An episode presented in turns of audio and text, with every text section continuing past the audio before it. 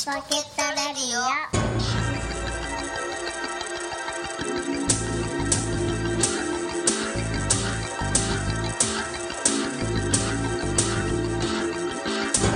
はい、始まりました。はい。ライチポケットレディオです。はい今日も私、カニ将軍アキラとはい。今日も来てしまいました。サンバでお送りします。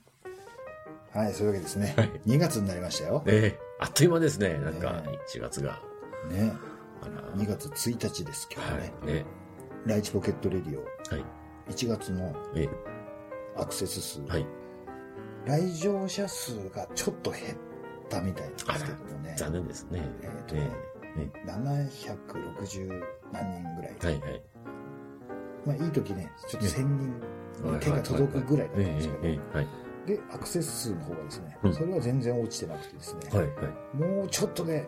1万1000ぐらいですね。おー。1万はい。600なお何十アクセスぐらいですね。はい。なので、はい。まあ、一応番組としてはえ成長しているというかね、はい。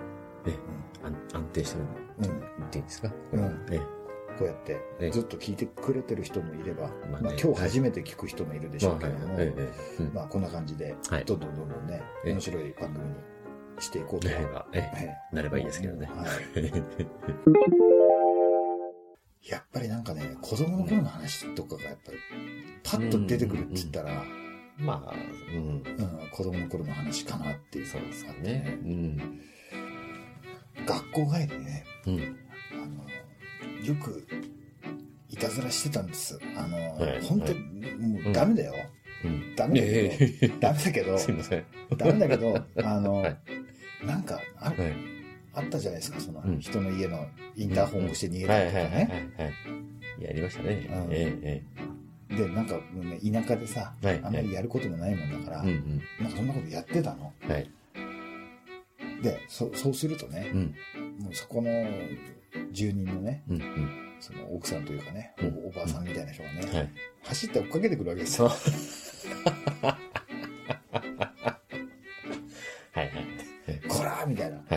のサンダルの音がね、カンカンカンカンカン で、あの、そこで走って逃げるときに、はいあるね、うん。車1台分が入るうんうん。車庫みたいな。はい。それもはい全くどこの誰のものかがわかんない。うんけどいつも車は入っていないってはい。いう、はい。ちょっとやや奥行きのあるガレージがあって、うんそこに逃げ込んでたんですよ。はい。そしたら、うんちょっと間の悪い、うん。あの、藤原君っていう同級生がいて、で、うんそいつが、ちょっと俺も隠れさせてくれみたいな感じで、いや、うんうんお前来んなバレっからって、っうんうん。て言ってたの。はい。ある時に、うん。そのいたずらをして、藤原君の方が先に逃げたみたいなああ、感じにな。またその車庫の中に入ったみたいなのね。うんうんで、そしたら、んあの、足跡のね、その砂利道を歩く、ジャッ、ジャッ、ジャッ、ジャッっていう足音が聞こえて、うんやばい、やばい。もう、なんていうの、本当にそこの車庫は、うん。一見、発見されにくい場所ではあるんだけど、うん。ここにいるってバレたら、うん。うん。逃げられないじゃん。はいはい。もうね。うん。うんその袋小路っていうかもう、はい。うん。追っ手が入ってきたらもう。逃げも隠れもできないという。うんはいはい。で、そこで、ジャッ、ジャッ、ジャッってあ足音が聞こえて、うん。あ、やべえと思ったんだ。うん。で、ふってこう、女の人が入ってきたんだけど、うん。逆光みたいになってるね。中暗いのよ。うん。うん。で、顔がよくわかんなかったんだって。はい。自分の方に一歩一歩つか、つか、つか、つかってきて、うん。うわー、もうやばい、どうしよう。で、パッて見たら、うん。おばさんじゃないうん。セーラー服着てる女の人。うん。うん。そのうん。女子高生みたいなはいはい。女の人が立ってて、うん。まさか、この人家の人かな？と思った時に、うん。手首を掴まれたんだって。はい。うわ、家の人だうん。うん。捕まったうん。うわ、どうしよう。これ、お父さんとお母さんにも、学校にも知らされて、あ、警察、警察も呼ばれるのかなうわーってうん。思って、うん。その強い力でね、うん手首をグーってひ引っ張られて、ああ、もう終わった、これ堪忍しよう。あいつらもう逃げていないんだろうな。うんあいつらの名前も絶対言っちゃいけない約束だしなってうん。思った時にその手を引っ張られた手がねスカートの中に入れられたそう。では、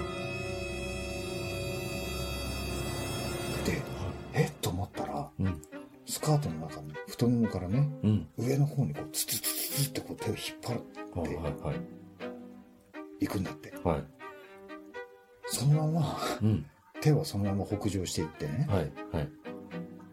ボーダーのうん。肌着が見えたそうなんですよはあ、はあはいはいはい。で私を触ってって言って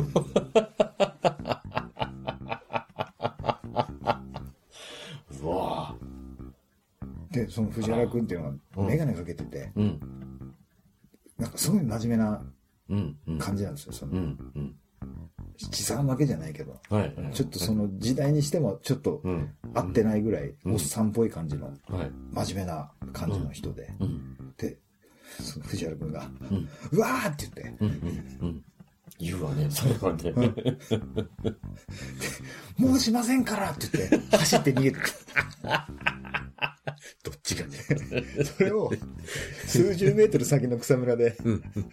俺が秋代ってやつと二人でうんやべえ藤原捕まったぞ あいつの声だよな今のなとりあえずもうあの何分後にここで、なもう本当にはぐれたりしたら、はい。はい。最終的にここで集合みたいな、うん。うん。うん。そこに来なかった場合何かがあったっていうことだっていう判断しようっていうはい。ことになってて、うん。でその場所に行ったら、うん。もうややあってねうん。その藤原君が走ってきたんだよはい。はい。なんだよ捕まってねえじゃねえかよと思って、はい。どこ行ってたのよお前って言ったら、うんいや捕まったんだけどさってうん。やばかったよって。どうして逃げたんだろうって。いや、逃げたんだけどさ。うんセーラー服着た女の人が、何よ？おばさんじゃなくてって言って。いや、若いお姉さんだったって言って。それがどうしたんだよって。いや、あの、車庫の中に隠れてて、で、入ってきたんだよって。うん。で、手掴まれて、んやばい、捕まったと思ったら、スカートの中に手入れられて、つってうん。はそれどうしたんだよって。うん。いや、そのまま、こう、スルスルってこう、手をうん、ね、股間の方に向けて、うん。導いたんだよ、その手が。うん。うん。うどうしたんだよ、お前って言って。うんいや、なんかね、しましまのパンツが見えて、うん。それで怖くなって、うん。走って逃げたんだよ。僕の隣にいた、うん。秋夫ってやつが、はい。てめえ何そんなもったいないことして。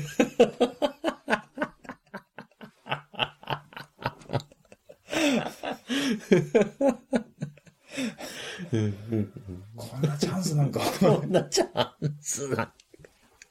まあまあ。うん小学校5年だからね。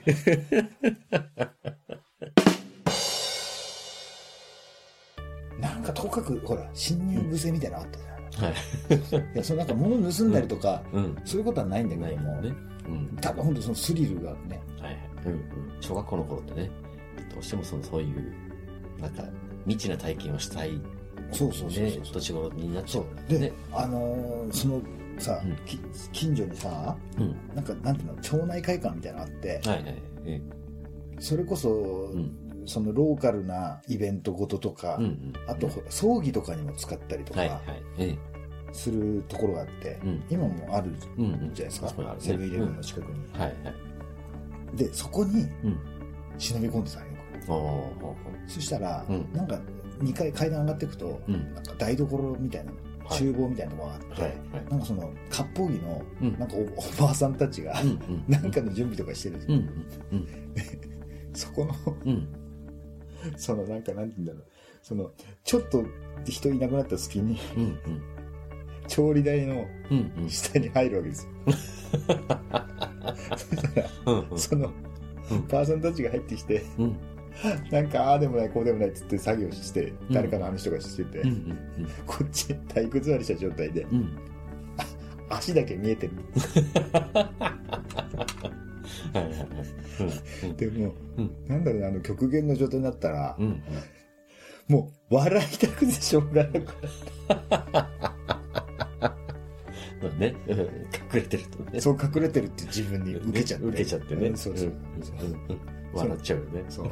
本番中にもねう。ん その受けてるっていう自分うん。に にね。受けちゃってって受。けちゃってっていう。でもなんかあれよく考えたらもう、うんあれバレてたんじゃねえかなと思った。絶対バレてる。足見えてんだって。うん。うん。あ、そうだ、思い出した俺、あの、うん。その快感、うんうん。子供の頃に、うん。すごい夢を見たの。うんで、その夢の話をこれからするんだけど、うん。うん。で、その夢の話をするにあたってね、うん。あの、あれいつだ、2000年、1099年ぐらいかわかんないけど、うん。あの、シャマラン監督のさ、はいシックスセンス、はいはい。うん。シックスセンスっていう映画がはい。すごい流行ったじゃん。うん。うん。ネタバレみたいな話はしないけど、うん。うん。あの、衝撃的なラストみたいなラストだったね、あれは。うん。話だったじゃん。うん。で、だけど、あの映画って公開するときに、うん。映画が始まった瞬間に、うん。なんか字幕で出たんだよね。なんか、うんうんこの映画には仕掛けがありますみたいな。あはいはい。うん。で、なんかその見た人は、うん。まだこれから見るっていう人に、うん。そのことは言わないでくれみたいな。まあ、うん。うん。その注釈があったことによって、うんうんこっちはもう全開荒探ししてうん。うん。うん。見ちゃった。はい。で、その字幕があったことによって、うん。全然面白くないというか、うん。もうすぐにね、うん。オチが分かっちゃったの。はいはいはい。で、これは、あの、自分がうん。洞察力すげえだろっていう話じゃなくてう、ん。ね、これは僕が体験したことあるんです。うん。夢で。子供の頃からこれリアルにはい。保護者がね、うん。僕を寝かしつけたまま、はい。その家からどっか行って、はい。はい。うん一人ぼっちにさせられるとかっていうのははい。結構うん平気であったんですうん。よ。うん。はい。うんそれはもうもちろん、まだハイハイもできねえんだからうん。うん。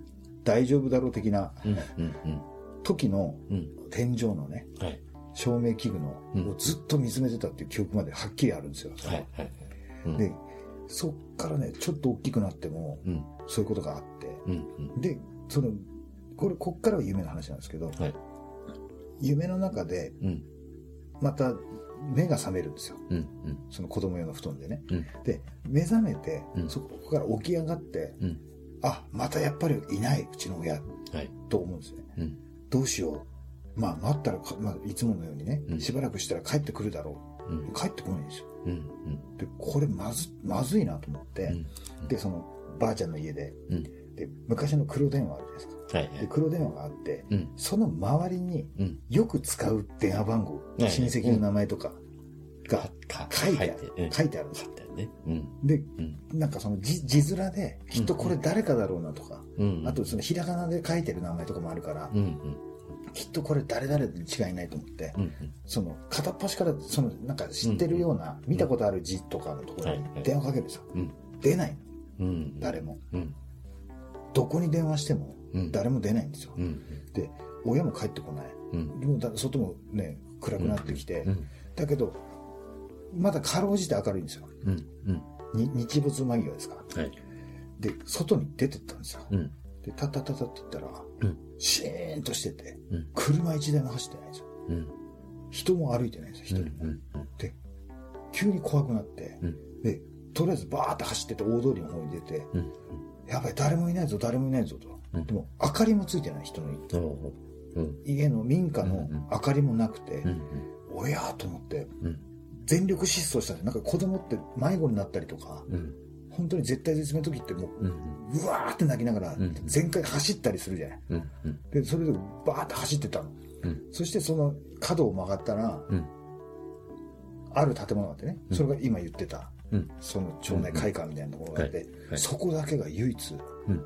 明かりがついてて、はい外に明かりが漏れてる。はい。車もすごいたくさん止まってて、うんうんその中には見たことある車もあって、はい。あ、あそこに行けば誰か知ってる人がいるに違いないと思って、うん。そこに走っていくんですよ。うん。子供の足だから、うんまあ、その見えてはいるんだけど、うん結構距離あるんですよ。そうん。うれがん。で、バーって走ってって、うん。着いたと思って、うん。で、靴をボーって脱い捨てて、うん。その階段をドドドドドって上がってたんですよ。うん。そのザワザワザワザワ人の声が聞こえて、うん。で、なんか泣き声とかが聞こえるんですよ。うん。え、なんだろうこれと思って、うんそこに襖があるんですよ、そこのうん大広間に入る。うんそれを、さって開けたんですよね。うん。そしたら、うんみんな黒い服着た人たちが、うん。うん。せあの座ってるんですよね。はい。はい。で、パッて見たら、うん。あの、写真が、うん。その祭壇みたいなところにはい。あるんですね。はい。それが僕の顔なんですね。おで、うん自分の親から親戚とか、ー。うん。もう知ってる人がたくさんいて、うんみんなうわうわうわうわ泣いてる。うん。夢で見てる実年齢はうんもうちょっと大人なんだけど、はい。はい。子供だった頃の有名なんですよ。うんうん。だから頭の中は分かってるんです。これ葬葬式だっていうことはなんとなくはいはい分かってきてて、うん。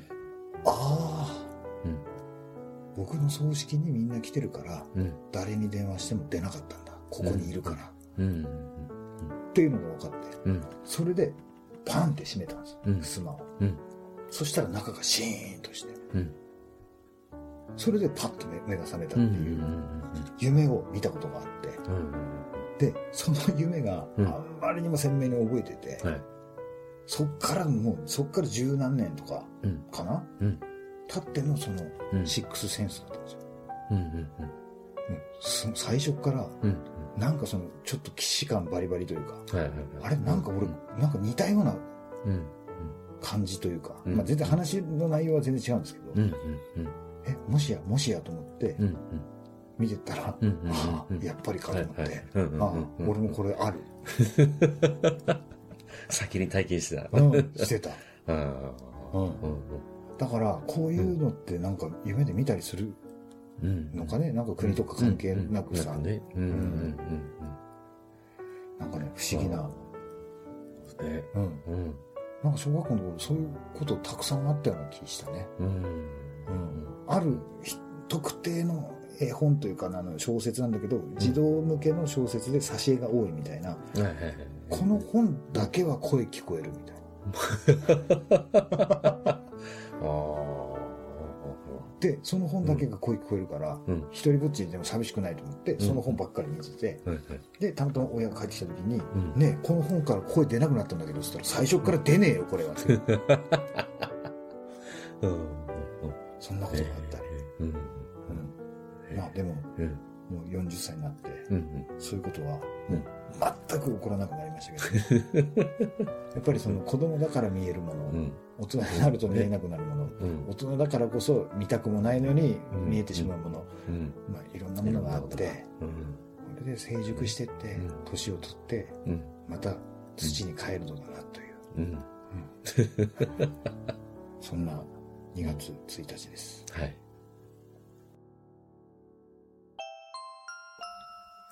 エンディングです。はい。なんで、なんだよ、この今日のこの話は。いやー、なんかね。なんかノスタルジックというかね、なんかね、うん。うん、なんかねトタンの鉄板が風でバインバインバインバインってなんか揺れてる、はいはいはい。ええええよくあったよね、なんかええ。うね。んうん。あね、ああいう素材って今、なんか見ないですよね。見ない見ない、ね。全然。なんかね、ううんん。意味なくなんか、バタンちょっと風が強かったりしたね。あされさだってあとさ最近さ、うんその都市によってはね。電信柱がないっていうじゃあ、そう。ほうほうほうほう。ん。大阪でとか東京ではあんまりないっていうね。へえ。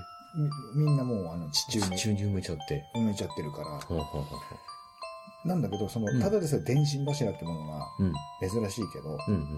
で、さらにね、うん昔、あの、丸太というか、あの、木の電信柱はいはいはい。ホールタールみたいなのうん。ね、あの、塗ってね、ね、ベッタベタなやつね。汚れ取れないんだよね。そうそうそう。ちょっと触ったらね。うん。でなんだよ、すごい突起がたくさんあって、うんうん。すぐよじ登れたよね、昔。そうそうそうそう。今度ね、うんこんなこういうのが、そうね、そうそうすぐ登れたよね。ううんんうんうん。ああいうのもついてないんだよね、俺最近の。全然ないよね、あれね。ううん。あの、匂いがきつくてね、変な、変なあの。木のやつ？そうそうそう。んうんうん。